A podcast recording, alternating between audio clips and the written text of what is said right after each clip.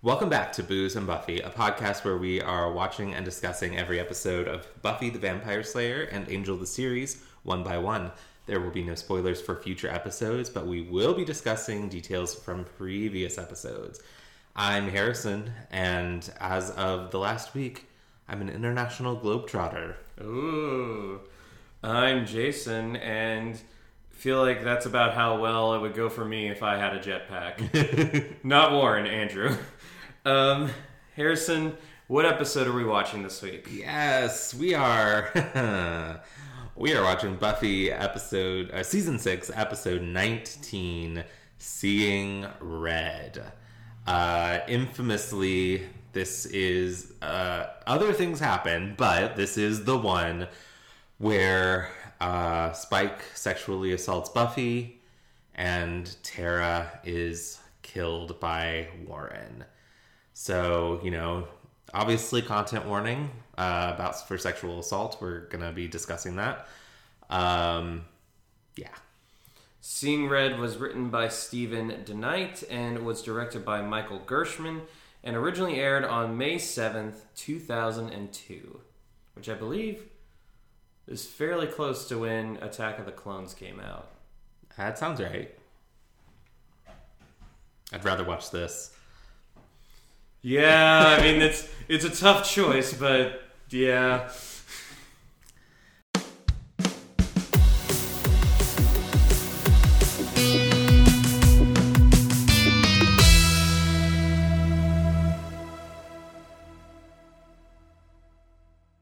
Jason, Harrison? long time no see. Yeah, I am. Do, do you want to tell the lovelies how uh, where you where you and John have been globetrotting to? Yeah, we were in Sweden for about a week. Um, we, uh, Jason and I attempted to get this episode recorded before we left, and it just didn't happen. Yeah. Uh, and I'm not too upset about that. um, but We this is gonna be a rough one to talk about. Um, but no, we went to uh, we went we were in Stockholm. We um, we we went with John uh, John's parents, and we got to visit uh, some of his family who lives there, who I've never met before, but they were delightful. Um, I'm not gonna go on like a full tangent of what we did while we were there. But um, if you do want to see some pictures, uh, I put them on my Instagram. It's Harrison Alexander Kaufman. Um, so, uh, but I did want to just put up one highlight of the things we did there. Uh, on our anniversary, we got to see the Stockholm production of Moulin Rouge, which we didn't even know was happening. We happened upon it the night before when we were out with John's cousin, just kind of taking in the sights. Um, and it was astounding. It was like it was. Um, John had John got to see the show on Broadway um, several years ago. I think when it was still in previews before it even opened um, through a work thing, and he loved it. And shocking no one, I fucking love that movie. Yeah. um, and it was especially in high school. Like It is a bit up your alley. it was a it was a constant watch for me. Um, uh, so it was really interesting. The, the the dialogue was all in Swedish, and the songs, uh, for the most part, were all in English because they're you know pop songs. Um, there is one song that is sung in um, uh, in was sung in Swedish. It's the um, uh, it's the pitch song, which in the movie is the um, spectacular, spectacular song. It's a they use different songs in the in the stage version. It's the habanera, en Rose, and a third one that I don't remember, but they rewrote the lyrics for it to like pitch the show that they're doing. So all of the, that song was in Swedish, but all the other ones were in English. So it was really interesting because I was like, John's seen the show and I've seen the movie, so I was like following the plot um, until Act Two when they made some changes from the movie, and I was like, I think I understand what's going on, but like at, at the end of the show, I had to be like get some clarification from John. But um, it was oh my god, the lighting, the choreography, the cast, all of it, the costumes were just it was it was really uh, really cool experience to get to do Um, but yeah, uh, Stockholm is a beautiful place. I recommend it to anyone who's looking for a place to travel. Kind of making me want to uh, rewatch Moulin Rouge. I, I literally was like wanting to rewatch it when we got back. And the only reason I've held off is because I found out that John's mom has never seen it. Uh, you want to watch with her? So we're going down there for Christmas to uh, we're spending Christmas with them. So I was like, I'll bring my Blu-ray and we'll She- watch it. she- and she'd will, like it. She will love it. One of my favorite things that I've ever done is uh, John's mom and I got really high and watched Across the Universe together. Fucking blast! John and his dad were there, but John's mom and I were having a good time. um. So yeah, a toast. I, I'm gonna do my toast to Sweden. to Sweden. Thank you for being so welcoming. Um, the people there were so kind, and the food was so good.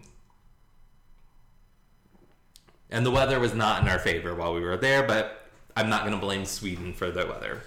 I mean, it's like you're talking November and fairly north. Yeah. So I, I mean, because I assume that they are much higher latitude than we are. Oh yes, uh, sunset was about 4:30. okay then. Uh, yeah, and it was very rainy while we were there. Um, and when it wasn't rainy, it was extremely overcast. It was actually quite jarring when we got back to the states. We um, oh my God, the sun. legit, legitimately though, we landed. So we flew out of Copenhagen um, at about three o'clock their time. Landed in Chicago 6 p.m. Central Time, but for us it was 1 a.m. Um, and sunset had like just happened. It was actually very strange. We were basically sunset was following us across the Atlantic. It was a very bizarre feeling. Um, but by the time we actually landed, it had like caught up with us. And then we went to spend the night in a hotel in Chicago. And then we got up at like 5 a.m. Uh, the next day to drive back. And we stopped outside of Indianapolis. Once we got through Indianapolis, we stopped at a Cracker Barrel to get some food. And like by the time we left the Cracker Barrel, sunrise was like finished and it was like full like sun. And all like the four of us were like like you know fucking like Lord of the Rings Gollum Yeah. like "Ah!" like that's how it felt. We like hadn't seen like a full sun in like a week. Uh, but no, it was a wonderful trip. So, um, also we're drinking um, some Bell's Two Hearted uh, IPAs. Um, I uh, wanted to get some slightly nicer beer than we normally would buy because Jason's going to have dinner with us after we record. And this was not that this isn't a nice beer. It's like I like a Bell's Two Hearted, but like the selection at that Walmart that I had to go to to get that very specific cut of meat John wanted was like I was either going to be buying like shit or like something really nice. I was like, I was like, I really just looking for like some Narragansett, but not here apparently. um, all right. Well, shall we uh, dive into seeing red? yeah, let's do it. Yeah. Um, so I will say, um, unfortunately, listeners, the two big things in this episode that it's known for are the sexual assault and the death of Tara. And our discussion of those two things will unfortunately not be isolated to this episode, um, especially Tara's death.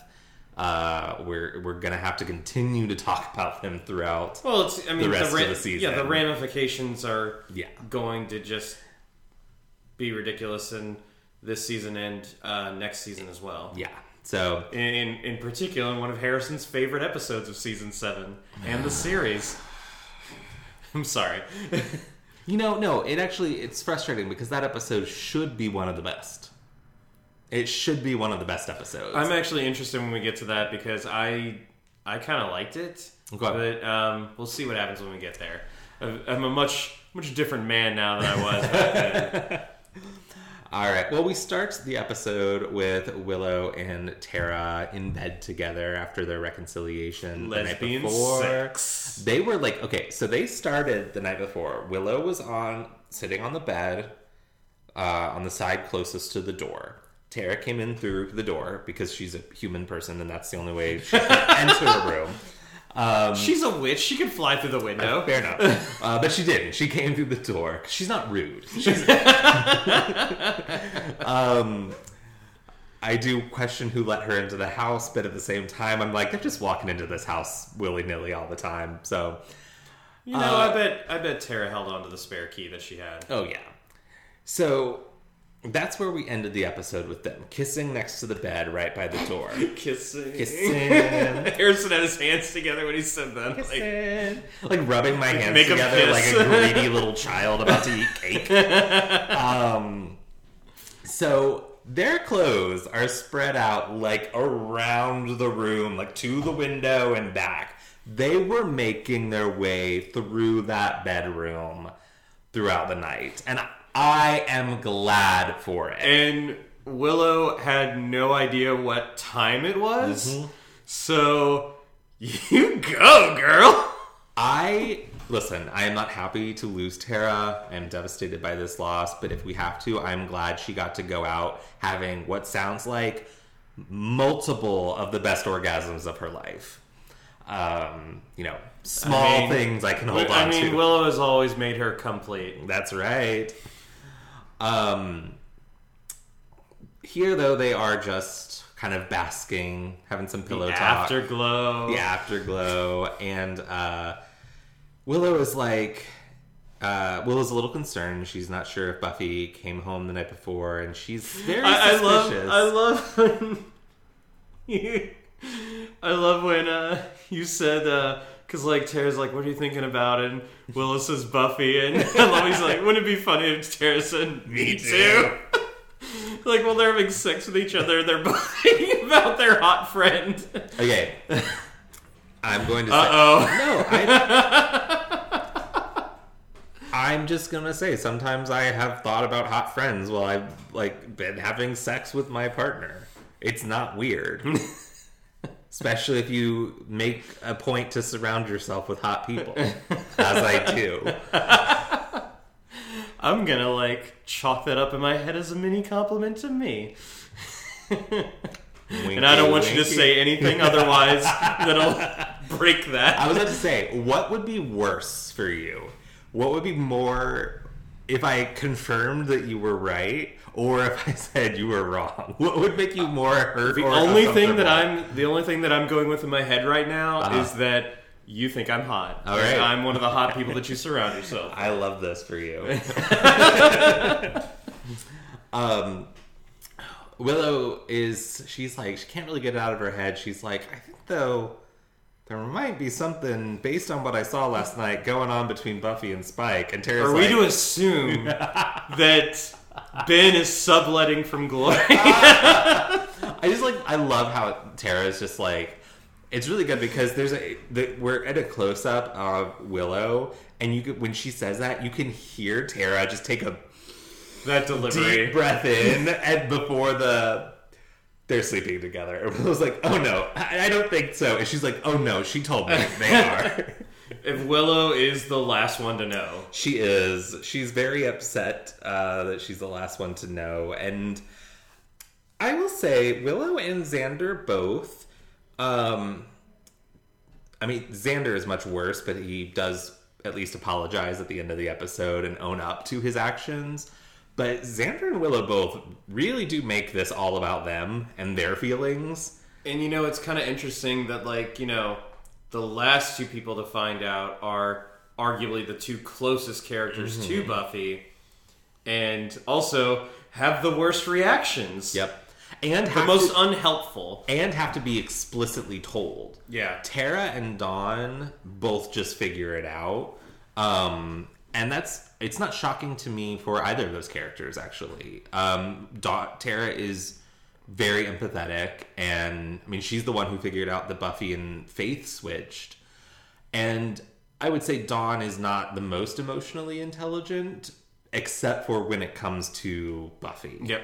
Um, uh, but you're right. Yeah, Uh, Willow doesn't. Willow at least has her less than great reaction about this away from Buffy Yeah. and in the safety of like a room with her partner, which I think is fair. I've had I've had unfair reactions to news that I've learned from people. Um, I I'll, I'll be like as an example, I had some pretty when my brother got married when he eloped earlier this year, I had some like very strong feelings about that. Um, not him getting married specifically, but like not actually getting to be there for it. But I didn't make those feelings his problem. Yeah. like, you know, I kept them to myself and expressed them to John here in the privacy of our home, and I guess now this podcast. Um, Well, it, it seems like you've come to Oh yeah, it overall. yeah. So And and it was like it was a brief burst of feelings that I allowed myself to have and to get out without making them my brother's problem, which it does feel like Willow does. Uh, Xander does not. yeah. Um, Well, I'm just gonna go out and say, not a great episode for the men of this series. I know that's like the understatement of the century, but I do really appreciate here that Tara basically tells Willow that mm, the reason you didn't get told is kind of the this way you're reacting yeah, this right face now. that you have right now. Um, it, it reminded me of the recurring joke on 30 Rock that Liz would be referred to as having a judgmental badger face. And Was that when like Jenna would tell her about her shows and everything? um, that's one of the times. Yeah. It's it's referred to a couple times, but uh, I do remember one time Jenna says it where she's like, "You would make I didn't tell you because you'd make you that judgmental badger face," and Liz goes like. And and Jenna goes there, that one right there. It's so funny. I was just talking about it. There it is. um, but um, so this does kind of reality check from Tara does seem to kind of pull Willow together. Uh, she goes to check and see if Buffy has returned. Uh, she has not, and uh, but she does run into Dawn in the hallway. Um, this is where Dawn reveals that she just figured it out, the Spike and Buffy thing, and uh, Willow's like, oh yeah, me too. I knew all along. She tries. She totally tries to dunk on Dawn. She's like, I knew the whole time. I knew the whole time. Uh, but I'm just really good at keeping secrets. Dawn, Willow, whatever your name is. Also, um, even though she kind of only has two scenes, uh, eh, three. She's got three scenes. Uh, I honestly think Michelle Trachtenberg is my MVP for this episode. Um, Yeah. because all of her scenes are great, and she's got such a range. Yeah. Because in this, like, we just see the un like the unfettered joy of seeing Willow and Tara together. And honestly, it's how I felt too, even though I knew it was coming at the end of this episode. And I, yeah, just also I think that's the happiest we've ever seen Dawn in this entire Right. show. I mean, it's not a high bar for her to clear. It's been pretty much nonstop trauma for her since she first appeared. But yeah, just like she was so happy. Yeah, she is ecstatic to see uh, Tara come out of the bedroom, and Tara's like, "Oh, Wearing a sheet. Uh, Tara's like, oh, I guess I should go put some clothes on. And Dawnie's like, don't you fucking dare. I'm gonna, I'm gonna go downstairs, play some loud music so that you guys can do whatever you want. Which I mean, apparently she was able to sleep through through whatever they did last night while being on the same floor. So Dawn strikes me as a heavy sleeper. yeah, Like, You know? Dawn, Yeah. Dawn strikes me as like heavy sleeper. She's probably got a little sleep apnea. She like she is a mouth breather, snores. I, I have to admit, I am. that's why she always yells, um, "Get out, get out, get out!" because she doesn't want people to hear her snoring. what a generous read of that. um, uh, meanwhile, Buffy has uh, broken into the trio's lair. Uh, Which probably smells terrible. terrible. Those, you know, they haven't showered. Um, the place is Yeah, deserted. and I think I think we specifically said that Warren gives off the vibes of just somebody who has the worst bo and does as minimal as he can to like he feels like the type who like brags that he doesn't wear deodorant. You know? It's like that's the smell of man baby Ooh, ooh. I can hear him say it too. Yeah. I hate it. and you know I, I said this while we were watching the episode i want to say it now i'm sure adam busch is a is a nice person i mean believe it or not, he dated Amber Benson for quite a while. We can finally talk about how weird that is. yeah, um, but not weird, like but yeah, like and, and this is ironic. And again, this is like a tribute to his his acting and Mm-hmm. also the casting of the the casting department of Buffy. He plays just a horrible, horrible human being, specifically a horrible, horrible man, extremely Mm-hmm. well. they've done such a good job with this character too of like his introduction where he's not great but he's just a little gross and sleazy but like Every subsequent appearance just gets worse yeah and worse. and you just see how black of a pit he has instead of a heart um which i do think is i i actually find him a very interest as a character a very interesting contrast especially in this episode to spike um who doesn't have a soul um and you know we've seen him despite what he did in this episode which is horrible and evil um we have seen him maybe fight against those instincts. It's a little difficult to tell. I think he has a difficult time telling if he's actually fighting against those darker impulses. I mean, that's kind of like the whole his whole like monologue at the end Yeah. is very much like, am I like is am I feeling love? Am I uh, you know am I turning good or is it this chip in my head? Like I don't know. Yeah. Whereas and uh, Warren, who does have a soul, just is not only going into darker and darker, but is embracing it. Like seems to revel in it. Um, I mean, we see the, the episode doesn't really uh, doesn't really like highlight it, but it seems like when he goes to the bronze that he's specifically targeting this one guy.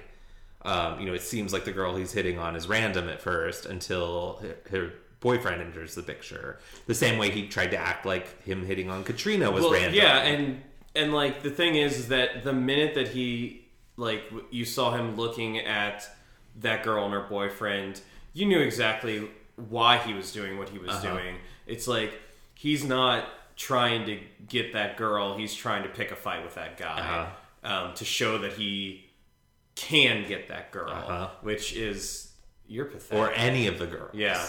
Um. So Buffy is uh, gathering evidence throughout the lair before she finds a uh, whiteboard that says "too late," which Buffy astutely is like, "Well, that can't be good," and she is immediately assaulted by some giant buzz saws. Um, I know we've been doing this like sort of lazy Bond ripoff this whole season, and I, I, and I don't mean that in a negative way. I mean like the trio are lazily Yeah. doing Bond, but I love this. It's just like it's so, So, I- over the top. James Bond isn't the first thing that I thought of. I thought Okay, of what- specifically um, the the trial in um, Indiana Jones and the Last Crusade. Oh, yeah. those blades. That's that. That's what that visual gave me. uh, especially the little like flip she does Yes. through. You're right. Actually, that's probably what that I mean, uh, it's it's some nerdy shit.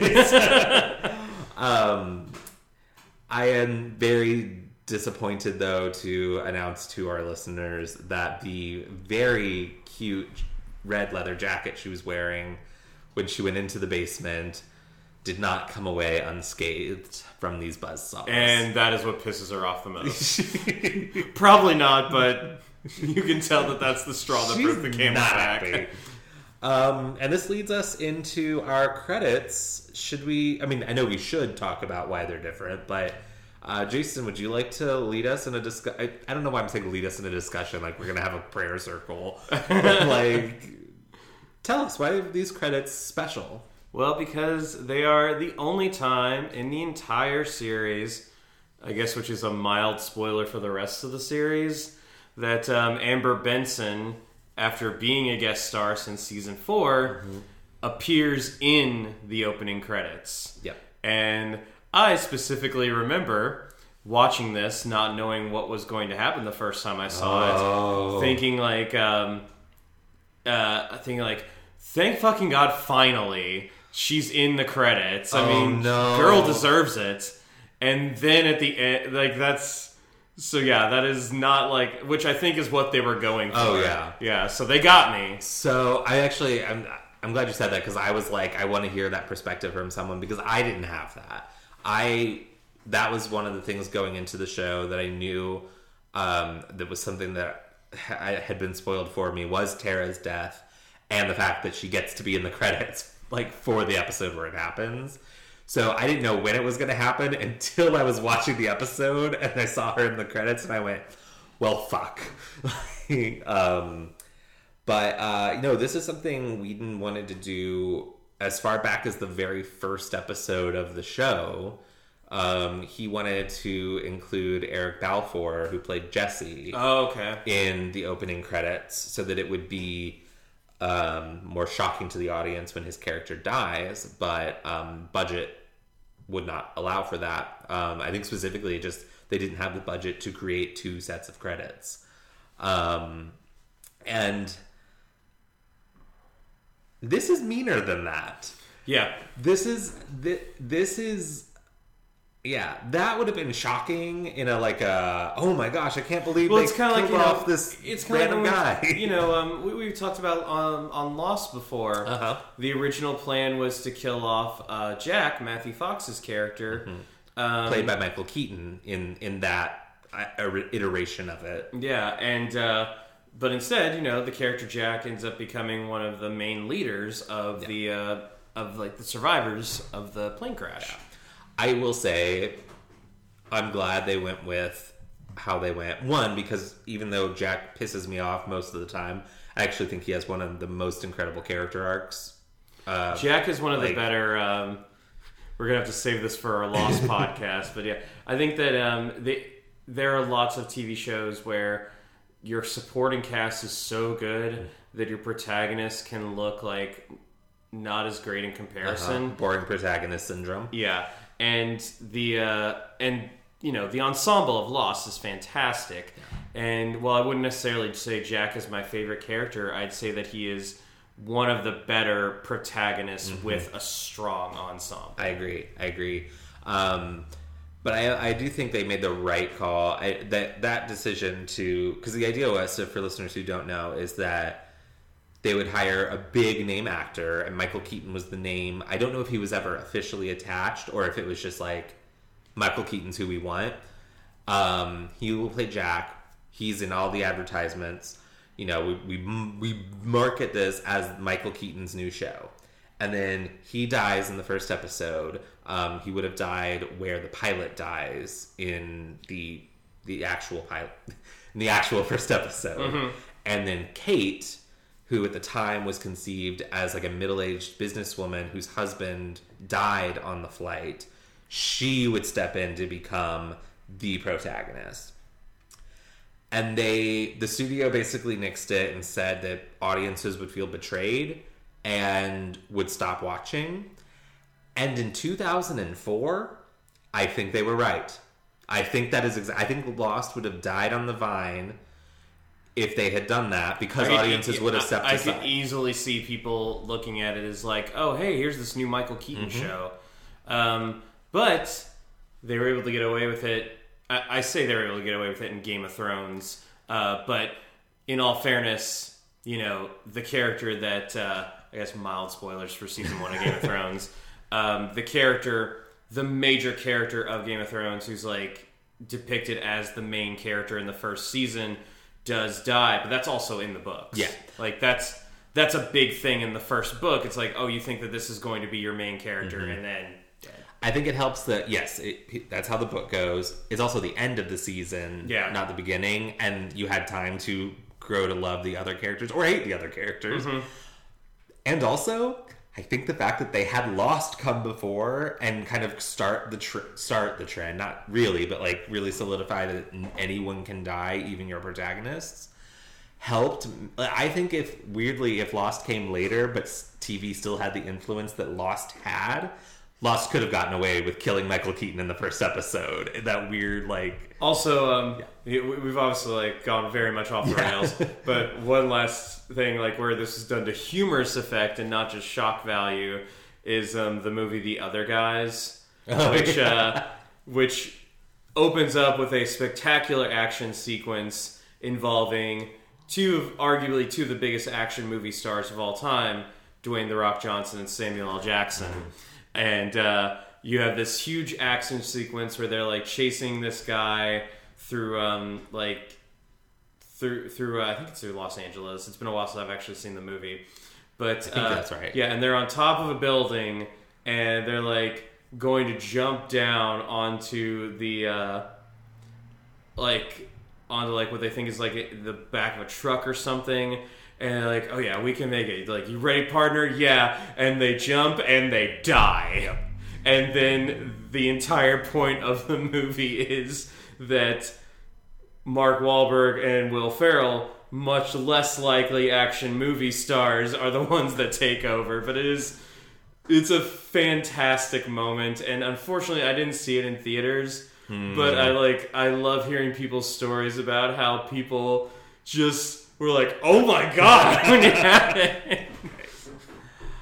Um, back to the Summers house. Uh, Buffy and Dawn are in the living room. Uh, Willow and Tara come down, and they are uh, they they're they're all smooches and happiness, and Dawn just can't get enough of it. Dawn's like. At one point, Willow's like, "Okay, I'm sorry, we'll stop," and Dawn's like, "You better not." um, but Every, every relationship needs a hype man, and Dawn is the hype man for for Willow and Tara. um, Buffy explains that she, you know, got the evidence from the uh, from the the the trio's lair. Uh, great sight gag when Tara picks up this big book and just it. It- it into also a victim of the buzz saws. Yeah. Um, but unfortunately, Buffy says that it's probably just going to be the four of them. Uh, Spike is currently out of the picture. Uh, she did not end things positively with Xander the night before, and she suspects that Anya has no interest in helping them at the moment either. Um, which we do get a cut to uh, what appears at first to be Anya crying at a bar, uh, but is actually a different blonde woman that Anya is talking to at a bar. Um, this young woman was cheated on by her boyfriend, who cheated on her with her fat, ugly sister. Yeah. Basically, nobody comes out great in this scenario. Um, unfortunately, Anya is too kind of wrapped up in her own stuff to notice that this this woman is Trying to make her- a wish. She she says multiple times, "I wish," but is cut off by Anya, who is going on her own tirade. And they sounded like they would have been good ones. Like I know at one point she's like, "I wish his flesh would." No matter how that sentence ends, Yeah. like it would have given Anya a lot to work with. But uh, we see that she is um, she's still really processing her own grief, uh, and that is coming across in the form of anger.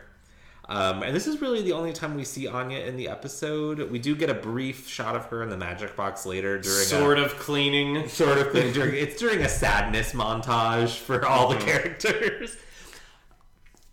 Subtitle for season six: a sadness montage for all the characters. Um, like it's fucked up that Dawn is having the best time of all the characters this season. Um, it is kind of important to point out that uh, Dawn does specifically ask, like, is Spike not going to be around Mm-hmm. anymore? yeah, And uh, you know, she shows some concern about that, which makes sense because she and Spike have formed a bond yeah, um, which we saw in the season premiere, Mm-hmm. and uh, and comes up quite a bit during Xander and Buffy's argument. Yep. Um, which I actually I'm a little. I'm a little annoyed at both Xander and Buffy in- during that argument. I'm like, you both left her with Spike. Stop using her as a pawn in your argument with each other. but Xander does it first, so Buffy wins.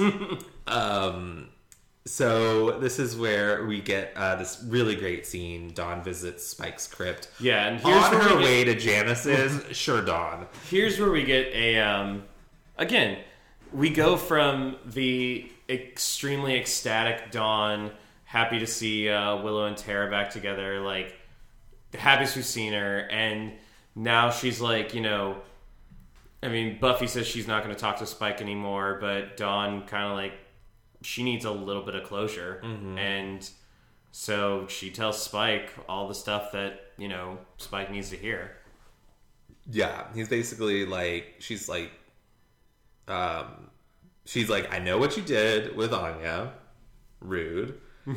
uh, and she's like, Yeah, if you wanted to hurt her, I mean, if you wanted to hurt Buffy, congrats, you did it. you did it. Um, yeah, and she's yeah, she tells him she's like, fuck you for hurting my sister. You you claim to love her, and she's like, no one hurts my sister except me.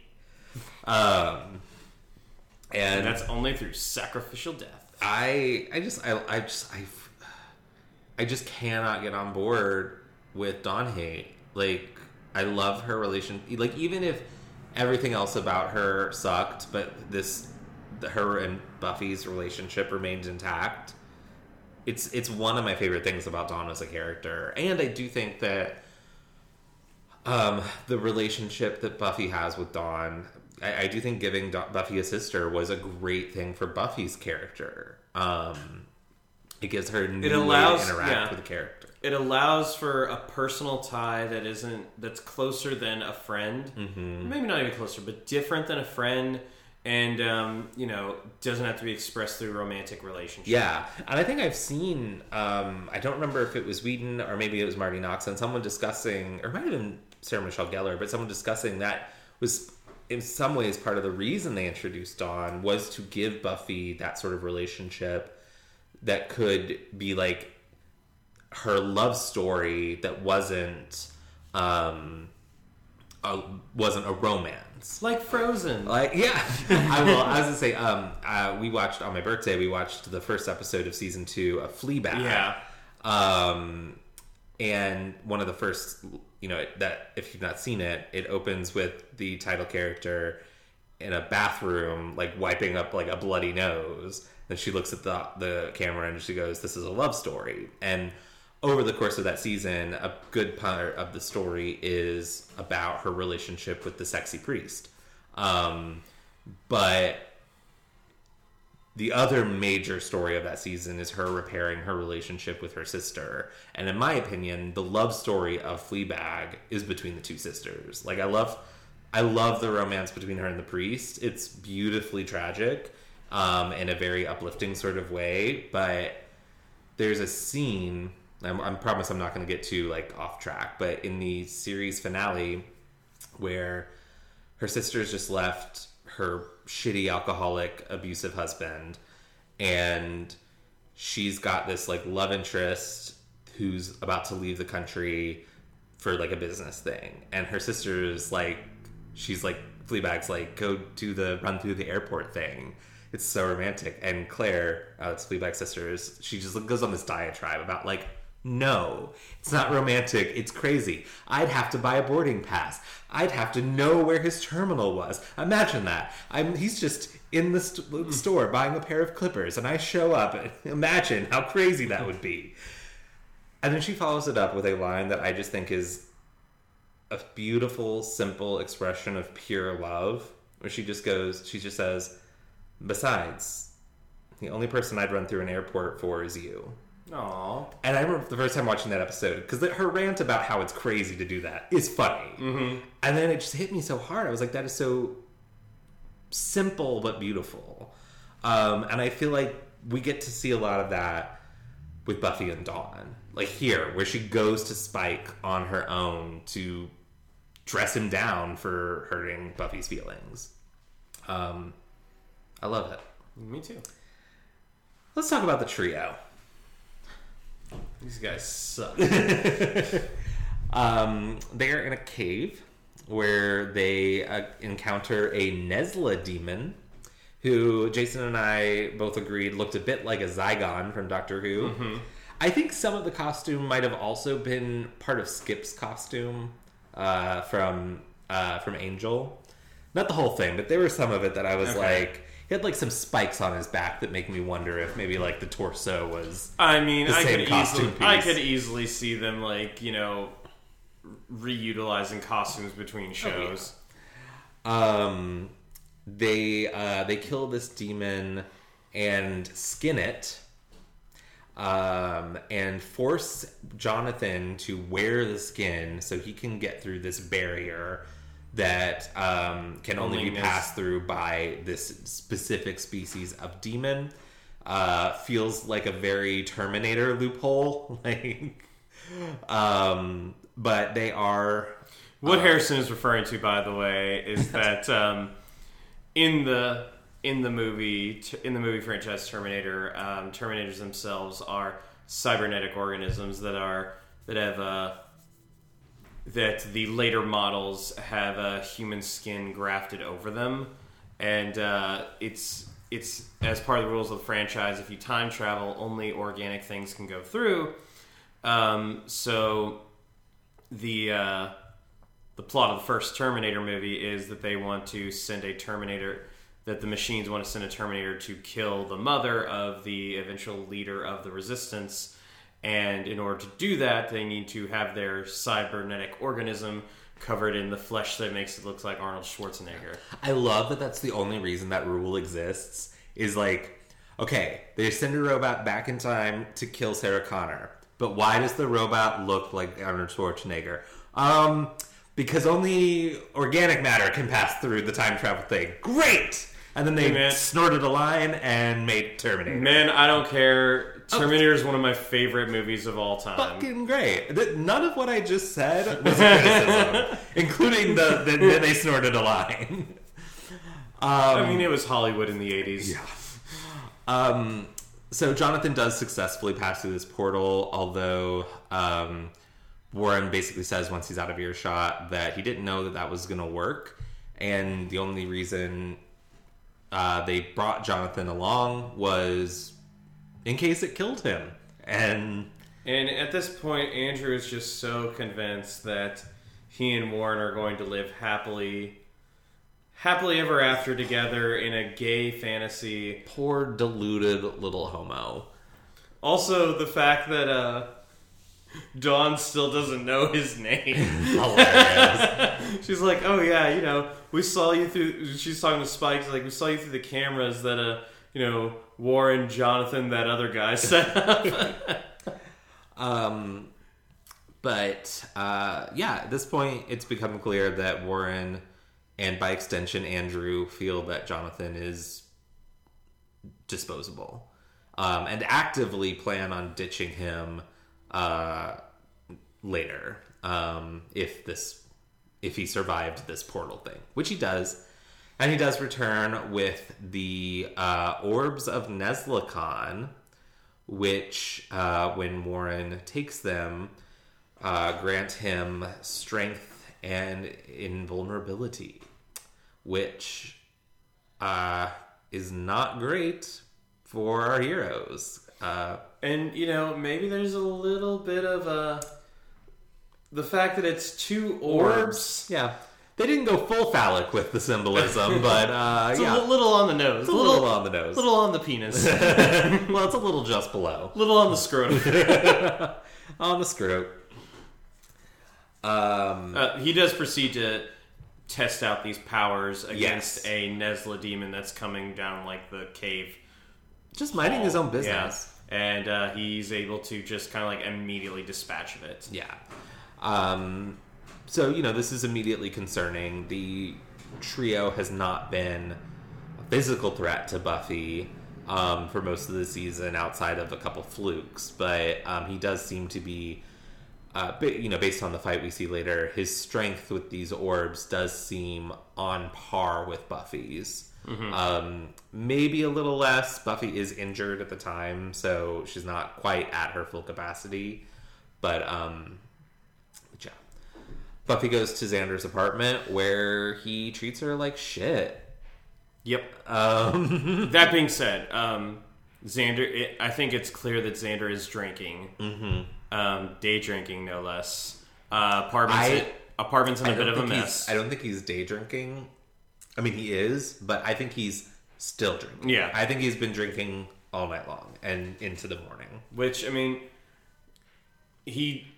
I don't know what that says about his character. That he looks more. He looks worse off after um, both the Anya and Spike um, experience and finding out about Buffy and Spike than he does after the wedding, which he which he ended. So I think it. I think it's less about their. I don't think they're separate events for him. He. I think it's all a culmination of everything that's happened since the wedding and all his feelings before the wedding. Because he says at the begin at the end of the episode when he and Buffy are reconciling that just the last several weeks he's just felt like a continuous piece of shit. Um, and you know, I don't want to give him. I don't want to, you know, forgive too much of his behavior here because he says some pretty nasty things to Buffy. Yep. Um, that are not warranted, but you know, hurt people hurt people, and he has been on a downward spiral. And all the characters have. They have not been there to support one another. You know, I, I made the joke in, that these seasons would be so much shorter if they would just talk to one another. But like, legitimately, they are they're not causing each other's pain, but they they if they would just come together, have honest conversations about how they're feeling and what they're going through, I don't think we would see them lo- snapping at each other the way they are. And I, I will say, I feel like this is we're, this is very similar to what we saw in season four, but I feel much more earned Yeah. than what we saw in season four. And in all fairness, I mean, these characters are still like, you know, in their early 20s. Yeah. which I think is probably the peak age for this to happen Mm-hmm. Because, you know, you're starting to. You're starting to come to. You're starting to encounter the harsh realities of the world Mm-hmm. away from childhood and adolescence. And, you know, you're encountering them for the first time, but you also have this sort of arrogance that oh, I can deal with this on my own. Yeah. and uh, some of us carry that into our thirties. and they're also trying to do this. Well, they, yeah, they're trying to do this. They Buffy's lost her safety net, which is her mom. Um, Willow and Xander never really had safety nets based on what we've seen of their home life. Um, and they, you know, they have become each other's safety net, and you know, when everyone's off on their own dealing with their problems poorly, also, eh, maybe it's a tribute to the fact that uh, they the trio has never been viewed as a huge threat. Because if there was, say, a mayor or glory level threat, that would have brought them together, and they wouldn't have had these issues to deal with. But they haven't had that giant threat looming. alternatively, they would have failed to overcome a threat like that because they can't get their shit together and work together. Um, I I think there's a more cynical potential there. Yeah, I, I was kind of more thinking in the lines of how season four ended. Yeah, and I do think that's how this show is. I do. I think that's. I think the show We can defeat it with the power of us being together. Um, I do think that the the decision to give them a underwhelming villain was deliberate, so that yeah, so that we could tell these more personal, Yeah, wounding yeah. Season stories. six, the personal stories yeah, take the forefront Yeah. of the season. and then you know it makes it does make it all the more shocking when the this villain that they kind of treated has been treated as a joke. Ca- you know, Causes arguably the most damage that any villain has. Yeah. Um, so um, we. This is where, uh, after Xander storms out of his apartment during this argument, this is where we get our sadness montage. Um, Xander walks by the magic box where he sees Anya working, and, uh, you know, kind of half-heartedly cleaning. Um, and he ends up at the bronze. Um, he has a brief conversation with a woman who tries to flirt with him. I do appreciate that he doesn't try to flirt back or he just they have a weird fish metaphor thing that he takes in a weird direction and she's Yeah. like what the fuck but i appreciate that he's straightforward with her and he's like i just want to be alone you know that to me it's a small moment but it actually does feel like a bit of a turning point for xander in the episode where he's he's actually starting to sit with himself and feel his Yeah, feelings. it's an important step to where he gets at the end of the episode. Yeah. Before, Um, before the shots get fired. Uh, unfortunately, though, the trio does come to the bronze, uh, where Warren tries to hit on a girl whose boyfriend he went to uh, uh, Sunnydale High with, uh, who used to pick on him. And maybe I'll get canceled for repeating the joke I made during the episode while we were watching it, but I'm glad this guy bullied Warren. He deserved it. Yes, I understand that often bullying is what leads to people doing these things, but also Warren made his choices, and no one like- else is responsible. Sorry, this sounds like. Um, have you seen This Is Forty? No, I've not. I've Oh, seen Knocked Up, but I haven't seen this. God, there's like a there's just a moment where uh, you know, um, oh what Leslie Leslie Mann, Mm-hmm. yeah, she uh, she like makes fun of this kid who like had made fun of her daughter, and uh, you know the mom gets really upset. Mom's played by Melissa McCarthy, and so they're like, so they're in this, they're in like the principal's office, and you know. Paul Rudd and Leslie Mann are both like gaslighting this whole thing, and it just gets Melissa McCarthy more pissed, but at the principal, and and she just keeps going off, and eventually says like, "I'm glad your husband died," and I have seen that clip. Okay. I've seen that clip. it like pops on up on like Instagram reels. I never realized that was in the movie because the ver- the one I've seen looks like it's a really long take that looks like it's just Melissa McCarthy improvising because Paul Rudd and Leslie Mann break several times Yeah. during it.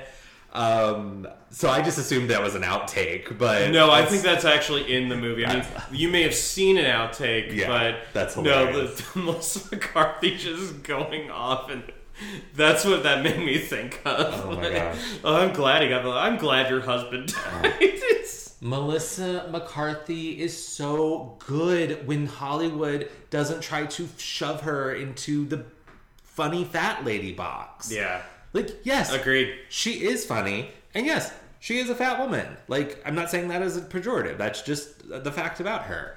But they try to. She obviously had that role in Bridesmaids, which she's brilliant in. But then they tried to keep recreating that, and it's like, Yes. no, stop doing that. Like, that was a great performance. Let her do other things. Have you seen Can You Ever Forgive Me? No, but I've been wanting to. Oh, it's stunning. Her and Richard Grant. Yeah, I- I've Oh. heard that it's like it's one of those great movies, kind of like Uncut Gems, where you take Not seen Uncut Gems. where, where you but- take like a tradition, like an actor that's not only known for comedy, but it's known for like what many people consider like low comedy, Mm-hmm, the way that Adam Sandler is, and probably the way that Melissa McCarthy is as well. Uh, but it puts them in a serious role, but like it like they can do it and it's like within their grasp to do it and uh, yeah uncut gems is fantastic I do want to watch it. like Also- it might be my favorite Adam Sandler performance, and this is coming from a guy who fucking loves Happy Gilmore like so much. Um, Man, we It's we were just we were talking about a lot of movies and TV shows. uh, it's almost like we haven't seen each other in like three weeks. and we usually see each other at least once a week. I Um, missed you. I missed you too. You know, I'm get a little sappy. You know who I really missed while I was on our trip? Well, it's apparently not going to be me because It's my mom. no, I like literally at one point we were like having dinner and I like just I don't know I got like really homesick and like had to step away to call my mom and she, she was like hey is everything okay I was like yeah I just kind of missed you no man. Like I, I gotta say that uh, you know, when my family went for uh, two weeks to Europe, to Mm-hmm. Europe um, back in 2018, I like I honestly can't imagine like going on that trip without them. Yeah. Like, and you know, when we were taking the train to Liverpool, I or taking the train back from Liverpool to London, I like, you know, told my mom, uh, told everybody um, that uh, you know, because we were talking about like what a great day we had, and I said like, you know, I, I'm really glad we got to like go on this trip together Aw. because, like, you know, obviously, like, you know, you guys are. uh, I was referring to my brother and I, like, you guys are our parents, but I mean, it's also like, you know, I guess we're really lucky that our parents also get to be our friends too. So, Yeah. Yeah. Oh, that's so nice. so I'm the sappy one. Well, uh, Warren tra- fights this guy, uh, throws him across the bar, throws several other people across the bar. Um, I can just imagine the owner of the bronze is like somewhere in the background, just like, God damn it. And he's like getting on the phone with his insurance adjuster. Like, it's oh happening my gosh, again. that premiums must be ridiculous. Um, uh, Xander tries to uh, intervene. Oh, Warren does this super gross thing where he keeps calling himself daddy. Pretty much to- everything that Warren says from this point out is gross because yeah, he's he refers to himself as daddy to um to like the girl sitting at the bar and then during his fight with Buffy, he says like pretty much every misogynistic thing you could think of short of the C word. Yeah. Um, yeah. To the episode's credit, I, I'm glad that every single woman in this episode looks just absolutely disgusted by Warren. Yeah. Like, uh, but Xander tries to get involved and uh, just gets also thrown aside. He It gets was like the first that's the first time we've actually seen honestly anybody besides Buffy interact with the trio because Ooh. in this season Willow- because they Willow did in Gone, but they were all invisible. Right. They were invisible. Um, but yeah, I think you're right. I think it's, because I mean, you know, the they've never wanted to do direct confrontations. Right. They've always tried to keep themselves an arm's distance. yeah, that's a good point. I hadn't thought about that, but yeah, you're absolutely right. Yeah, it just seemed like so weird for like for to see Warren and Xander like have a confrontation and fortunately Xander gets like, you know, five right across the face. Oh gosh. Um, uh, Warren is uh, just kind of really show how far he's come. He is uh, perfectly willing to just murder Xander in cold blood. And I, I do want to say I, I I'm aware he already has murdered Katrina, but that was sort of an accident. Um, here he is willing to do. He is willing to just straight up kill him in a room full of people uh, Well, watching. he's invincible now. Yeah. He's got balls of steel. Yeah, He's got orbs. Luckily, Jonathan is able to save Xander by reminding uh, Warren that they need to leave right now if they want to get to their job in time that they have for that night. Um, so, good job, Jonathan. I'm still mad at you for all of this, but you're making better choices. Well, that's kind of like Jonathan's arc from this point on. Um, I just I love this. Uh, later at home in bed, Willow reviews some files on her laptop, but is quickly distracted by Tara.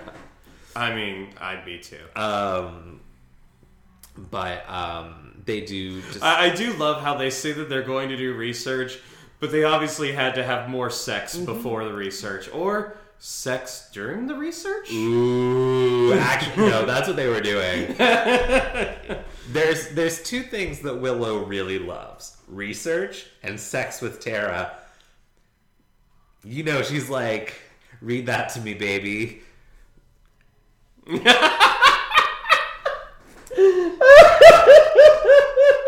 that very visual joke was so great for our podcast.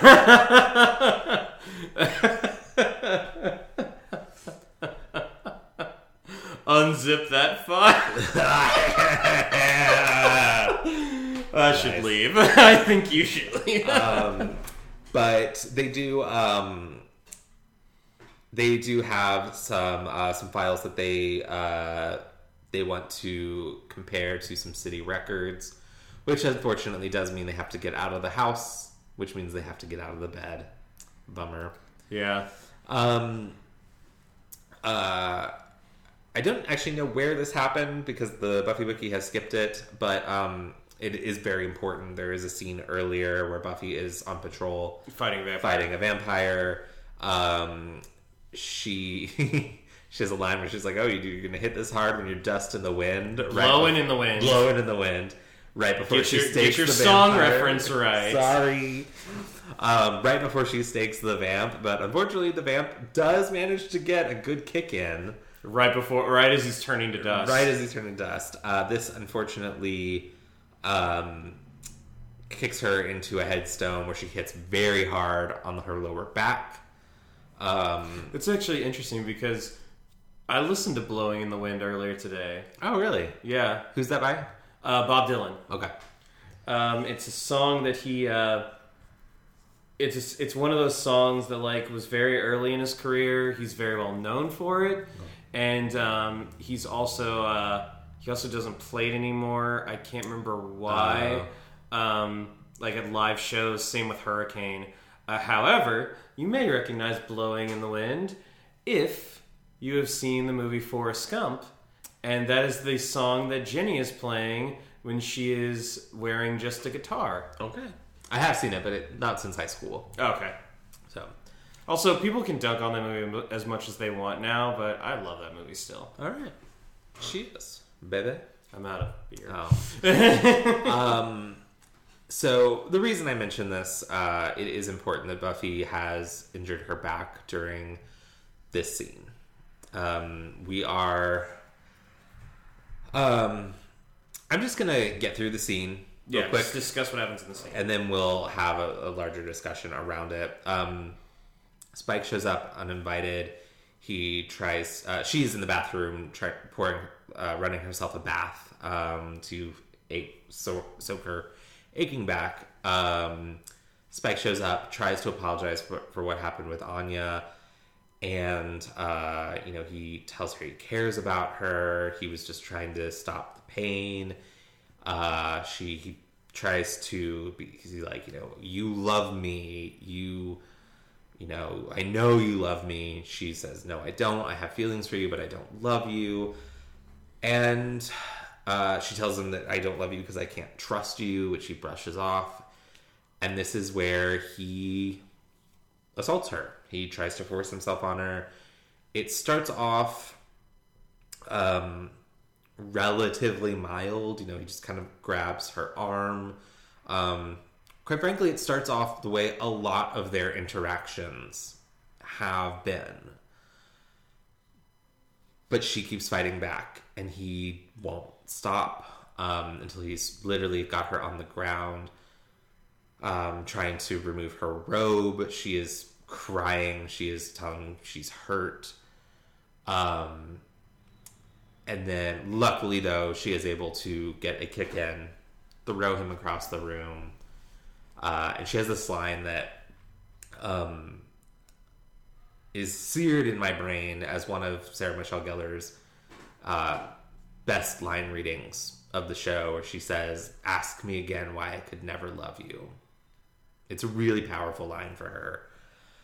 Um, he tries to apologize, but she she's not having it, and she makes him leave. All right, Yeah. this is tough. This is really tough. Yeah. Um,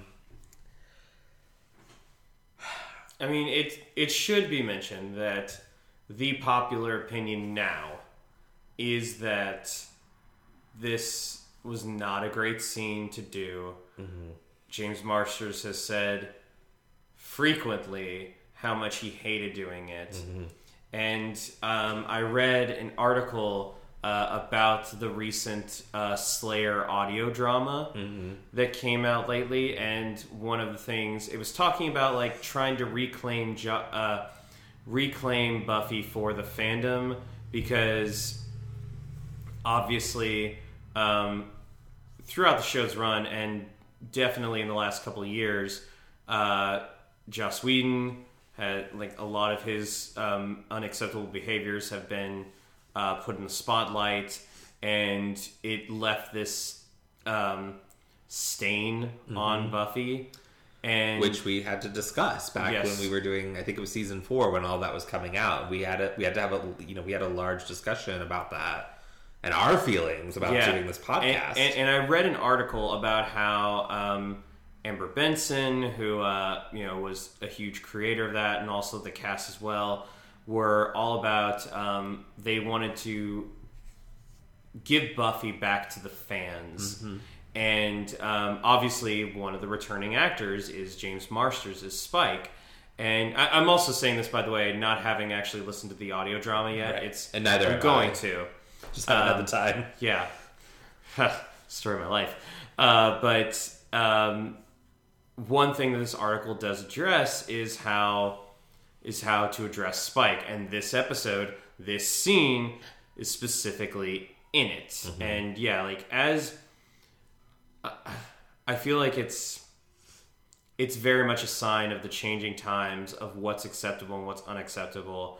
That um, you know, even as recent as my first watch through of Buffy and Angel, there are still some people that uh, you know thought that Buffy and Spike were in game. That uh, oh no, they belong together, and especially like what happens to Spike at the end of this season. Yeah.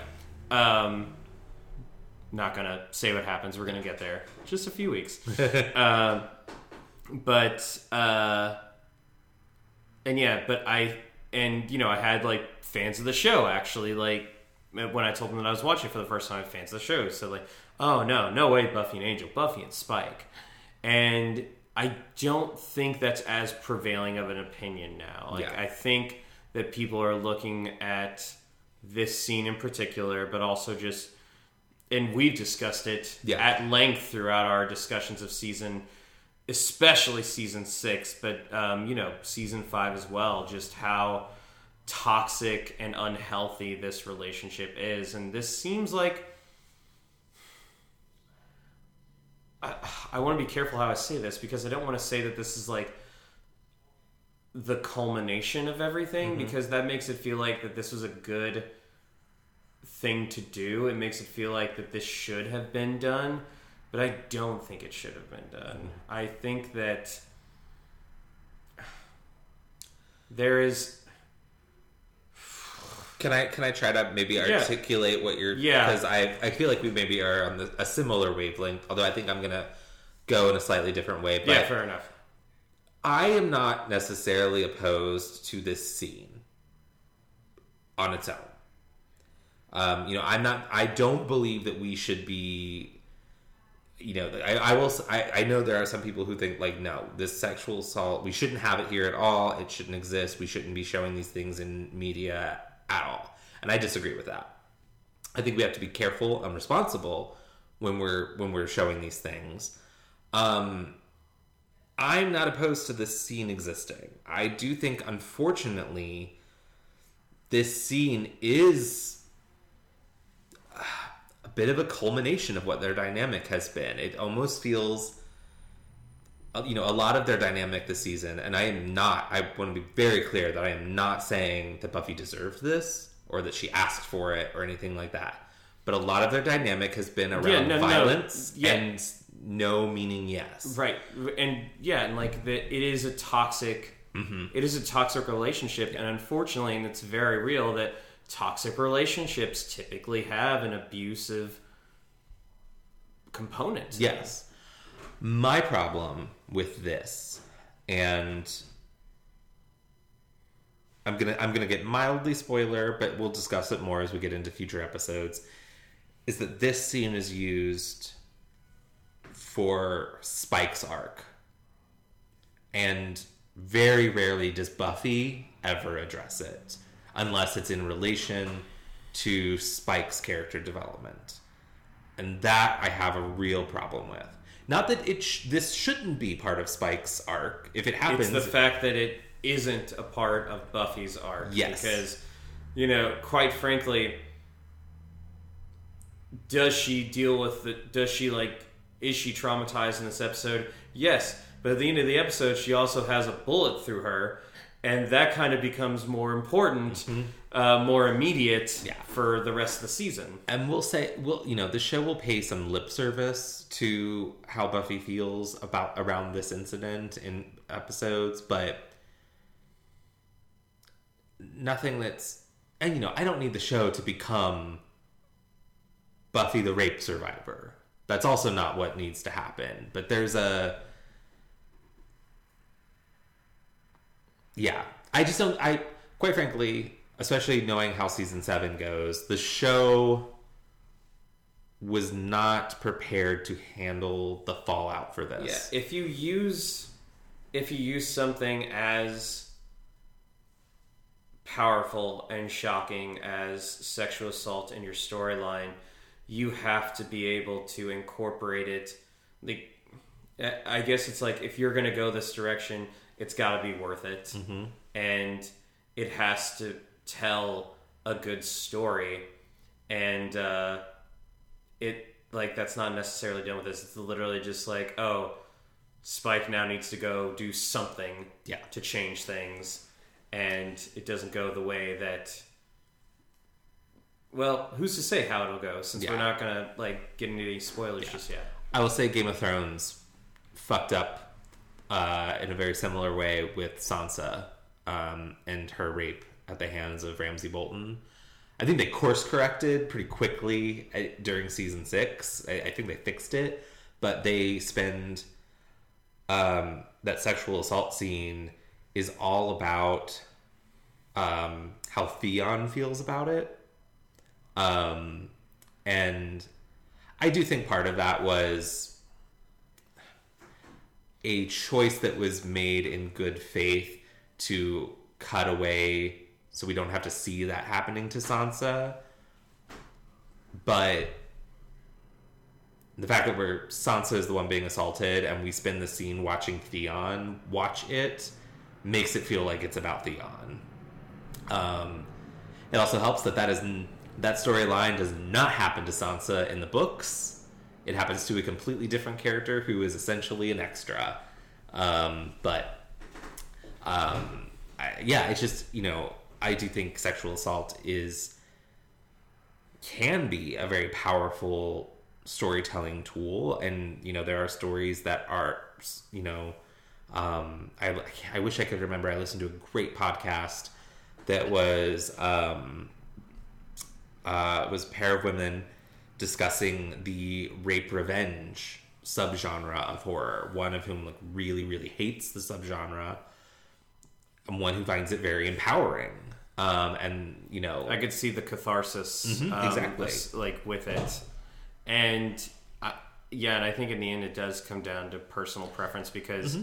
I mean, again, like you don't, we don't need like not every story doesn't need sexual assault, um, but also at the same time to not have any stories with sexual assault to deny that this sort of thing happens, especially when you're trying to make something that's relatable or realistic. Mm-hmm. Um, I say that about Buffy, uh, but Oh, um, but I think yeah. Buffy is trying to do that. Yeah. it's doing Um, it on a fantastical level, but right.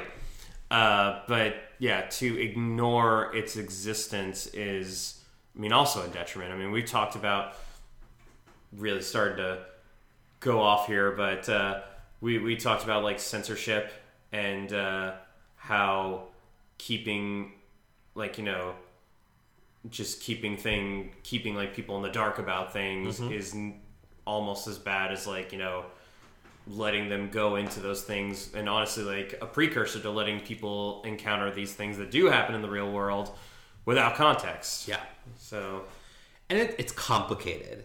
It's is. messy and it's complicated, and you know, and we're we really we, we're probably not the best people to talk about this. Um, but we're you know we're also discussing things that are happening in a fantasy world and, and you know i'm gonna have some more to talk about that actually as we get into spike's later arc because because i do think the fact that this is a fantasy and there are supernatural elements to it does muddy the things. Um, so I- feel like that's a good place to leave it for now. Um, but because we're definitely going to be talking about it more. Um, so, um, Xander comes into the house uh, without knocking. Um, I don't know why I'm fixating on that. These people never not coming into this house. I, I think at this point he probably has a spare key as well. Oh yeah, but uh, he has come to tell Buffy about his fight with Warren, his ass kicking with Warren. Five across the face. Um, but that's when he notices Spike's uh, jacket. He uh, goes upstairs to confront Buffy about this, but finds her on the bathroom floor crying. She's got a bruise on her leg, um, and he is pissed. And he is ready. and he puts it together. Oh, yeah. um, When Willow comes in, uh, like uh, Buffy does cover up her leg, Mm-hmm. um, and Xander kind of respects that. Uh, Finally. she doesn't want. Xander respects that she doesn't want to talk about it. Yeah. and so uh, yeah, Willow does say that, and yeah, Buff. At, at first, Xander wants to go off and just kill Spike, and uh, and Buffy's like, just don't. Yeah. And uh, but Willow comes in with schematics. Schematics. Um, and she, Buffy, is grateful for a distraction. And Especially when she finds out that, you know, Warren is now like, empowered. yeah, She's like, I don't have to hold back. Um, which is, it's it's in any other episode that'd be such a like a yeah girl boss like moment, but everything's just so subdued at this point. Like there's not much. Like even her one liner when she smashes the orbs and she's like good night bitch is it's all weighed down by everything that just happened. Um, and I'm not, I'm not necessarily saying that as a criticism. Like, um, uh, but we do get uh, Spike at his crypt. He uh, pours himself a drink. We get a bunch of flashes to the uh, to the assault scene, which I wish were not there. Yeah. we already saw it. That seemed It unnecessary. was, I, and I just, I generally hate flashbacks to things that have already happened unless we're learning something new. In which case, I'm like, okay, that's useful, but it's like not in the same episode. Yeah. If this if this happened five episodes ago and we needed a refresher, maybe, but like no. But uh Clem comes by. Uh, he's brought some wings. He wants to uh, watch the Knight Rider marathon. Uh, Spike doesn't deserve Clem. Um, None of us deserve Clem. but he this is where he go we we discussed it a bit earlier so um, he goes on this kind of monologue where he's not sure what he feels or how he feels or why he feels he doesn't know if it's the chip that's doing it to him or if he's a genuinely different person than before um And you know, hats off to Clem. He's trying to like stick with him through it, even Yeah. though he doesn't know the he doesn't know the uh, details. He does know that like you know Spike's been hung up on Buffy, so he's just like, oh, the Slayer again, man. He says like, love's complicated, and uh, he's trying to be a bro yeah, I- I'd like to think that uh, there have been a couple times that I've been Clem and not known what like all the details, but I'm just trying to be supportive. I've never like you know supported people with chicken wings. Maybe I should. hey i'd never say no to being supportive of chicken wings I mean, you know, maybe I should just bring chicken wings over whenever I come over here. Um, oh no, don't. um, but that uh, Clem tells him that things can change, and that sparks an idea in old Spike. Um, Warren has uh, basically overturned a armored uh, an armored truck. Apparently, the, apparently um, Willow was able to narrow down the places that they were going to Mm-hmm. hit first, and uh, it ended up being an amusement park, uh, which I guess depending on the amusement park could have like a lot of money that they would need to be taken to an armored truck. Yeah. Well, and armored trucks usually are it's not like one armored truck goes. It's you know they make stops, so Right. presumably this amusement park is the last stop on the route or close to the last stop. Um, but yeah, he's trying to he's robbing it, and we get this fight scene when Buffy shows up. Um, Buffy starts off the fight pretty well. I think it does a good job of showing the difference between um, She's got the Slayer training. the training, the skill. It's not just about the brute strength, but unfortunately, she is injured, um, and John uh, Warren does begin to gain the upper hand.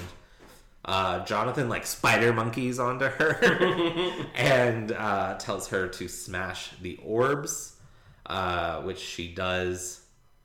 Uh, he is zapped of his strength. Luckily for Warren, he thought ahead, and he takes off on his jetpack. Which Buffy is just so fucking done with this. I shit. mean, when you think about it, it really is fucking stupid. stupid.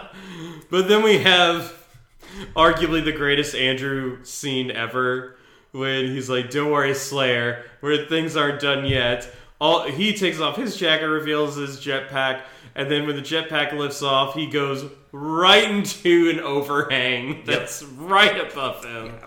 and uh, Jonathan did not get a jetpack. He didn't know that the others, other two had them. They Um, were setting him up to take the fall yep. for the armored truck robbery. and he's pissed. They get arrested. They're uh, taken to Andrew's jail. still in denial. oh my Um, gosh.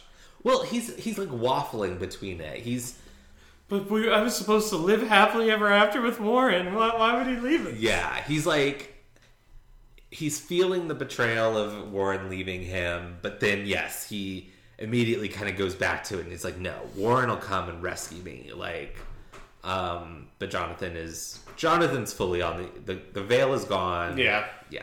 Fucking had it with you too. Um Spike meanwhile rides out of Sunnydale on his motorcycle, promising that when he returns things will be different. Um Ominous. Yeah. So the next day, Willow and Tara they're getting dressed. They're not happy about it.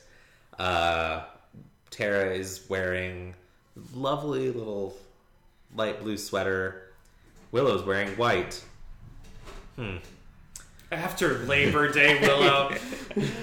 Um, but it's really funny. They kiss, they hug, and then uh, Tara goes it goes like, "Mmm, Xander," which is only funnier in the subtitles because before she th- there's a there's a pause between the mm and the Xander that the subtitles do not have. It literally just it just looks like, mmm, Xander.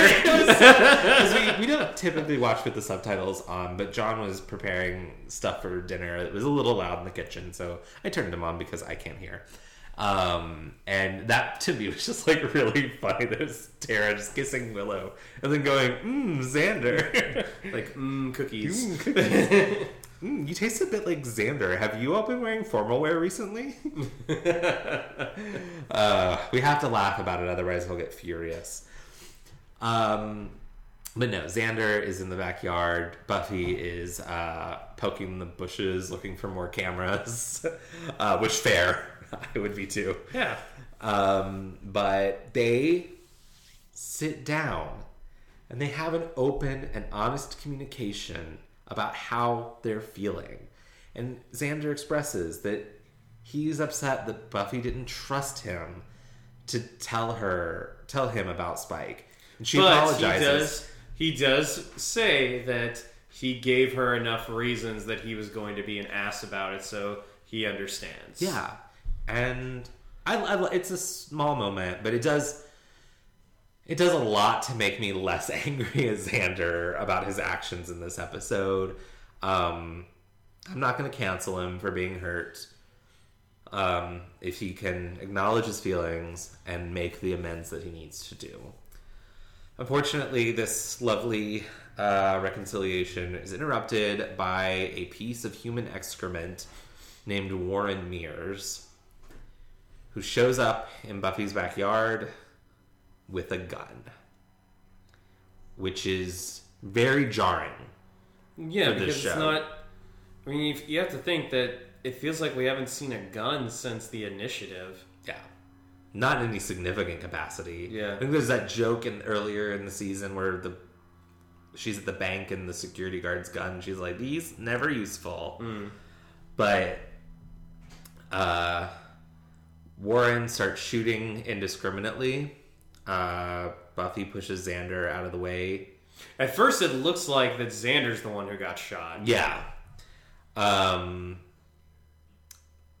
But we But um, as he's shooting, he also like, because he's like, just not He- just a piece of shit, but also a fuck up too.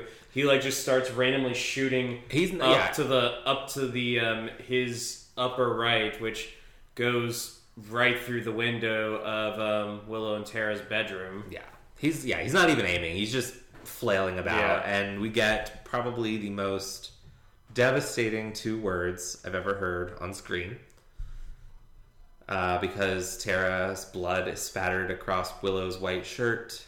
Tara's final words are "your shirt," and she collapses. She is a, pretty much a bullet right through the heart. We get a brief cut back outside. Buffy is lying on the ground. She has a bullet wound as well. She's bleeding. Um,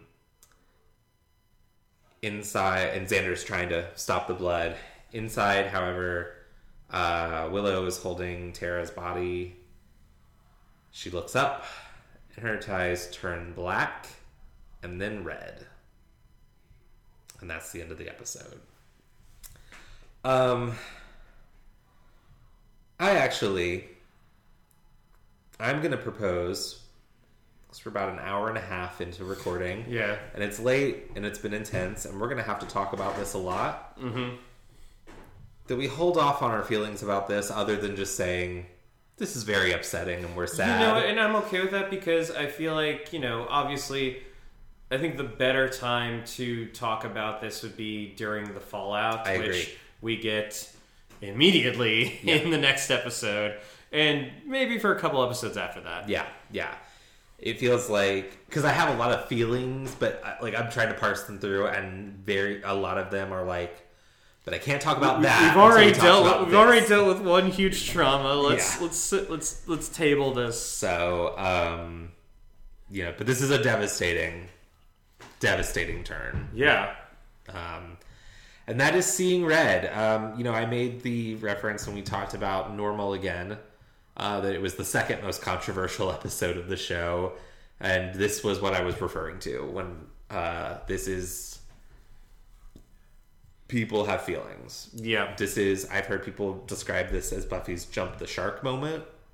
Um, I disagree with that, but but I understand the feeling. I understand the sentiment. Yeah. Well, I mean, yeah, to, to just have like the gun violence be the most devastating part of a supernatural show is like that's jarring. Yeah, and it's reminiscent of you know uh, Joyce's death being natural causes. You know, I would obviously Tara's death isn't natural causes, but in the it is more grounded and realistic than say even Jenny Calendar's death, which was you know she was also she died a violent death at you know on its base level she was murdered, but by a supernatural creature. Um, these are much more visceral and um and yeah.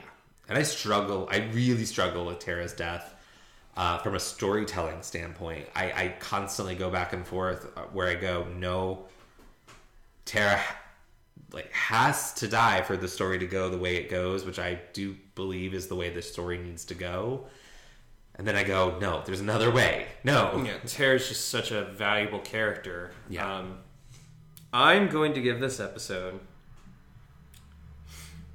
it's A- tough I'm going to give it a three out of 5 Um, because I actually think there are good strides made for characters in this episode, and um,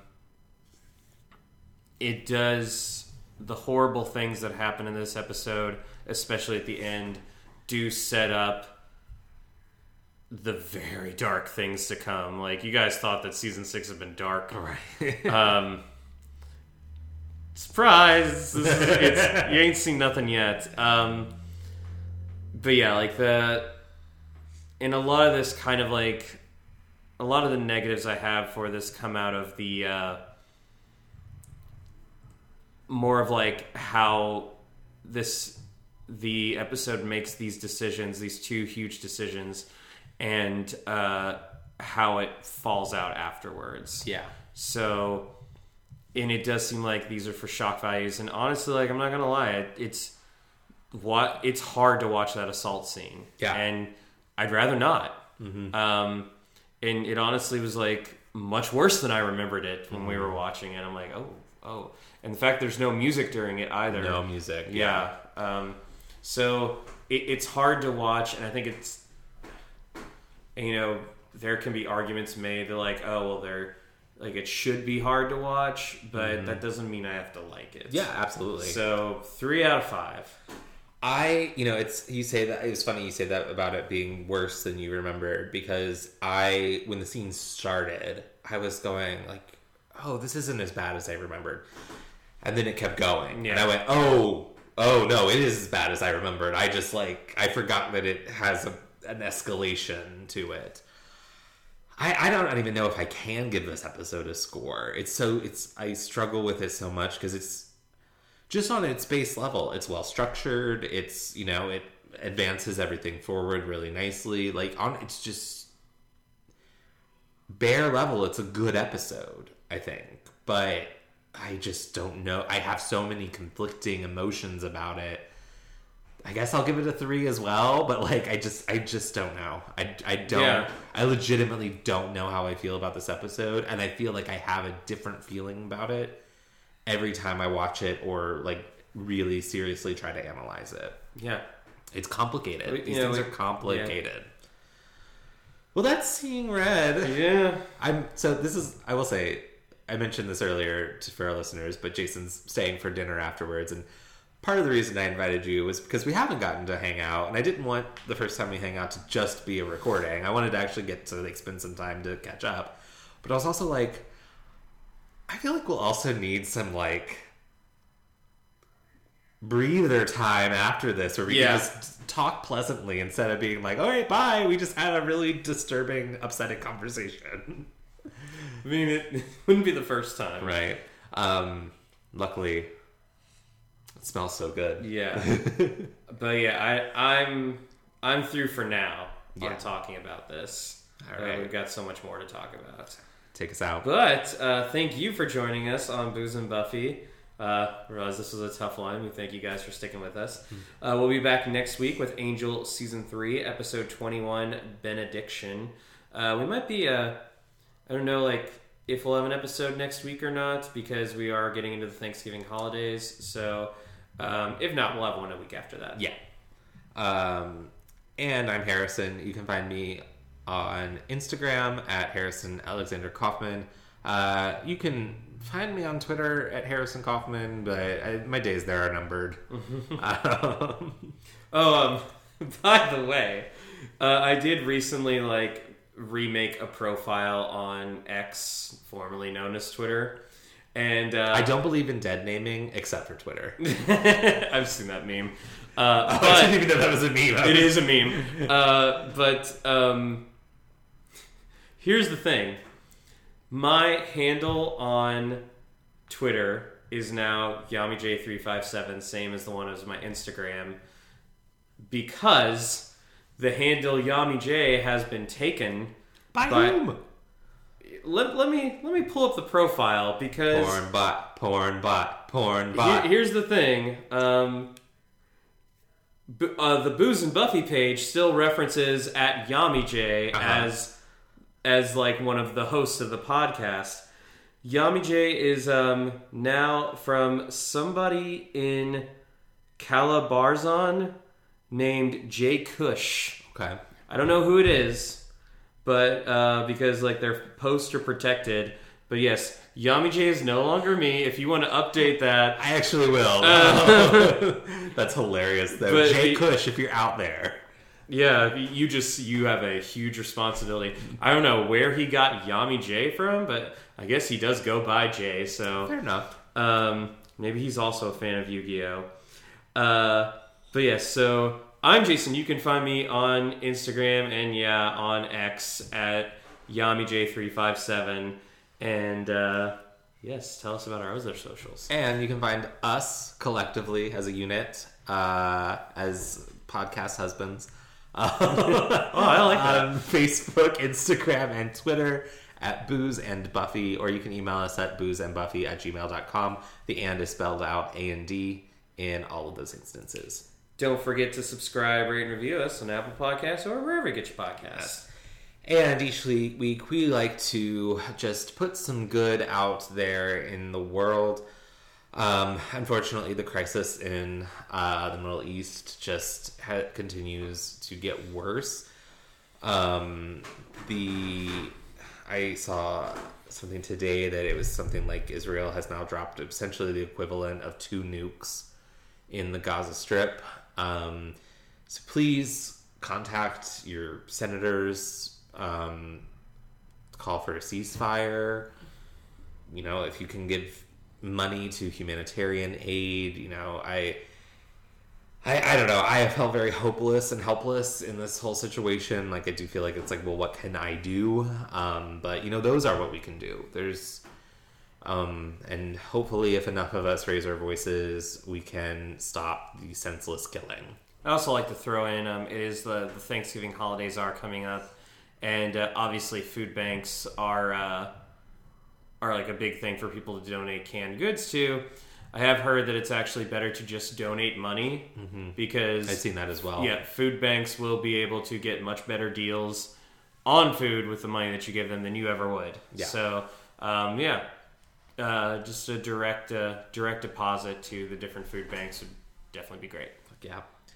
All right. As always, go slay. And be gay. Adios. Bye.